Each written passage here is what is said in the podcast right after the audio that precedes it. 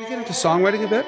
Yeah, man. Yeah. So, well, I, I have to, I have closer to home was like one of your masterpieces. I mean, I, in fact, I think it, that song probably is, you, that's, that's the, the, the, the high, the high mark. I think, I think you'd have to agree that. Yeah, and what, I what do. was the impetus of that song? Where did that come from? Well, I always say my prayers. I, I, I pray during the day. I pray during, you know, when I go to bed at night. I Were you used, always, were you always spiritual? Uh, yeah. I mean, uh, when my dad died, I was nine years old, and uh, Billy Graham was in Flint, Michigan, um, and he was at a stadium, and he had a the the place was full, uh, and and my my mom and all of the relatives, uh, aunts and uncles, grandmas and grandpas, uh, they were all in the dining room, uh, crying. Everybody was crying, and uh, my dad Delton, he had just purchased this television set just before he died. And it was prior to that, you know, we always would listen to the radio. We'd gather around. My mom would pop this big bag of popcorn and we'd we'd like listen to the radio and this all the while they were uh, talking, the film was running in our heads and our imaginations were what was filling in the gaps there. But when my dad died, I wanted to get away from that crying and stuff because it was making me feel real bad. I was nine years old, you know. And then I walked in there, and Billy Graham was on the television set, and he says, "Are those? Is there anybody out there that needs a touch of love? Because God is love." And and and he started talking. My my ears like locked onto his words. And I'm going, he must be talking to me. I walked in here. He's looking at me. I'm nine years old. I'm thinking he can see me.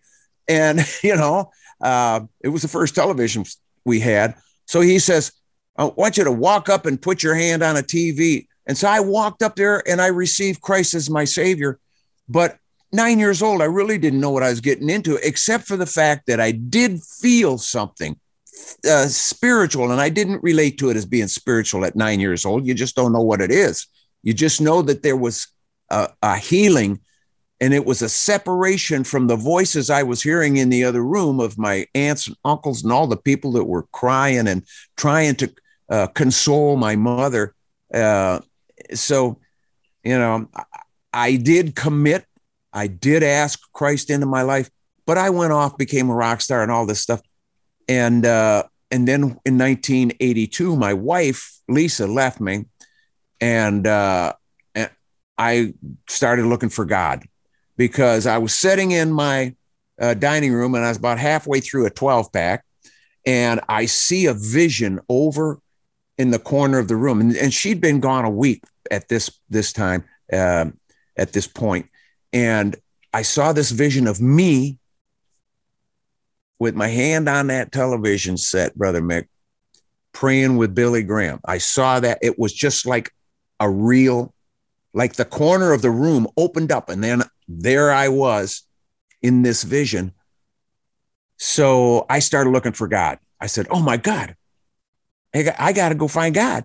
And I went to the Hellfire and Brimstone. I would always sit near the back of the church in case I wasn't into it. I would skate, you know. Yeah. Uh, it, God ain't in the hellfire and brimstone. And, and I mean, I went to a lot of different churches. And finally, I got into this little church where this guy was preaching on the institution of marriage according to God's word and how people walk out the front door of the church and they leave all that solemn oath and everything that they proclaim before God and the congregation. They leave it back in the church instead of taking it home and putting it to practice. And I'm thinking, this guy knows my story. He's, man, he's shooting me with a gun with no blanks. These are all loaded bullets. He's hitting me. So when he gave an altar call, I went forward and I rededicated my life to Christ. And I, I told the pastor, I said, I want my wife back, dude. I, I just really need my wife. You know, uh, we had two sons at the time. I said, I need her. And can, can you just pray to God to, to bring her back to me? He says, I'll tell you what, son, you pray and I'll agree. So I prayed just like I'm talking to you is how I prayed to God. And, and I got, you know, I got it off my chest. I said, I want her back. I don't care what, what she's doing, what she's been doing. Uh, all that's, uh, it's a of no effect on me. I just need her because I love her and I don't want to live my life without her. And that day, 50 miles away in another city where she was living, she gave herself to Christ. She gave her life to Christ. And we got back together and we're going to live happily ever after. We've been uh, together now 44 years. So, uh, you know, we've really putting it to the test. But when the night that I prayed, uh, for a song that would reach and touch the hearts of those that the creator wanted to get to. It was at the end of my Now I Lay Me Down to Sleep prayer. And I put that little PS on there. I got up in the middle of the night and I wrote the words uh, to I'm Your Captain, but I didn't know it was a song because I get up, you know, a lot of times and write words down that are never songs. They're just something that's coming to me. And I, and I learned that you can't lay there in bed and think, okay, that's a good idea. I'll remember that in the morning because you'll never remember it. It always mm-hmm. goes by.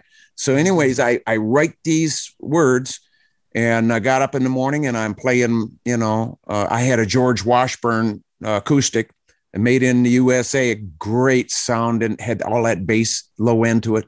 And I started playing, pop, pop, pop, pop, do, do, do, do. I'm going, wow, where the heck did that come from? And then I played this C chord inversion that had such a chime to it. And I just reached around the neck and grabbed this chord. I, I, had never played this chord before. I just, I went, wow, that thing is, that's awesome. And as I'm thinking and I'm trying to memorize where my fingers are on the fretboard, I'm thinking about those words. Are those really lyrics in the other room? So I ran in there and I grabbed them and I brought them back out into the kitchen. I laid them down in front of me. I hit red on the cassette recorder that I had there, the little portable cassette. I hit red and I start bop, bop, bop, bop, doo doo. and then I and it just came to me. I'm singing, I'm reading the words, I'm singing the song, and then it gets to the bridge. Am I in my cabin dreaming? You know, it's like it, and I'm feeling I'm feeling like spiritual as I'm singing this, and I'm singing it to God. Like, you know, I record this whole thing, I take it to rehearsal that day, and uh, both Don and Mel said, Farner, man, that song's a hit. Even though it's like 10 minutes long. But at the time, we were doing uh, the Upbeat show in Cleveland, Ohio, and the upbeat show was you know they would have a lot of people in, in there live uh, james brown was in there uh, the, the time i'm talking about james brown was in there and uh, otis redding was in there and uh, mitch ryder was in there. And and we were in there. And uh, and i'm showing david Spero the owner of the station. It's his son david. Uh, and and Walter, the owner, uh, he was a great guy. You know, uh, would always have us come over for a barbecue or chicken or something after we'd play a show, uh, one of his TV shows. But anyway, we're I'm showing David. I said, "This is the song," and I'm playing, da, da, da, and I start playing that C chord. I said, "Look, look at this song, this chord right here. Listen to the chime. Listen to the harmonics that are coming off." this this chord and he's going yeah yeah so the band leader, Tommy Baker, comes walking over. He says, Farner, what is that? I said, That's the song, I'm Your Captain, Closer to Home. It's something we're going to be recording, you know, at, at Cleveland Recording down here with Don Hammond. And he says, Dude, leave me some room. He says, I'm hearing all kinds of stuff, man. I'm hearing strings, I'm hearing oboe, I'm hearing a French horn. And uh, he says, just leave me some room. He said, when you get to that final refrain, just keep going, going, going. He says, and when you can't do another, when you think you can't do another turn, do me 10 more. Right. So that's what we did. We got in the studio and I said, okay, boys, this is it.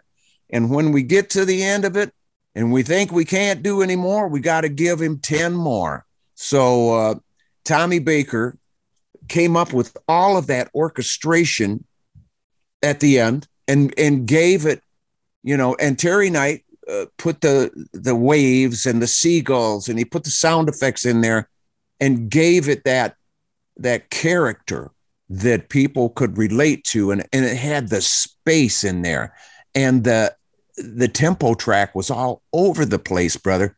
Uh-oh. I mean, if you listen to it, I mean, it's like, and then you go, and, and, you know, it's it's just like it's human, it's breathing, and I think that's possibly why uh, it, well, at least it adds to uh, the reason that some would would like that song in the first place, and the Vietnam veterans, man, love that song because they were hanging on to I'm getting closer to my home. Every soldier wants to come home. Mm. You know, if it's the last thing they do, they want to come home, man. They don't want to die over there, some foreign land. They want to come home. So uh, that's that's where I got it, and the significance I believe is because there was never a video to it. It's the movie that was playing in our heads. I hope there never is a video to it. Yeah, man. You know, I I I miss my imagination. I hear you, buddy. Yeah. Yeah. You know, when when the whole video thing came in and we we started watching one person's perception of what a song was, it it I, it seemed to destroy it for me. I think that's why I I I uh, the night the nice thing about Steely Dan, well, mind you, when Steely Dan pretty much folded, the video was they folded when the video thing started happening, so they never really got into that anyway. Yeah. Those guys were just locked in the studio the entire time. They weren't yeah, they weren't what you'd call a visual band. They were like that's right. they were like uh, jazz snobs that uh, played rock and roll, you know. yeah, but, but yeah, they were stuff. awesome. Yeah, but wow, yeah, closer to home. That that that song is still magic to me. I, it just is, and and like you say, that orchestra buildup as it goes and goes and goes, da da da da da, da and and you know, and the flutes and oh, it's yeah. it's brilliant. It really is. And so that was decided before you even cut the song.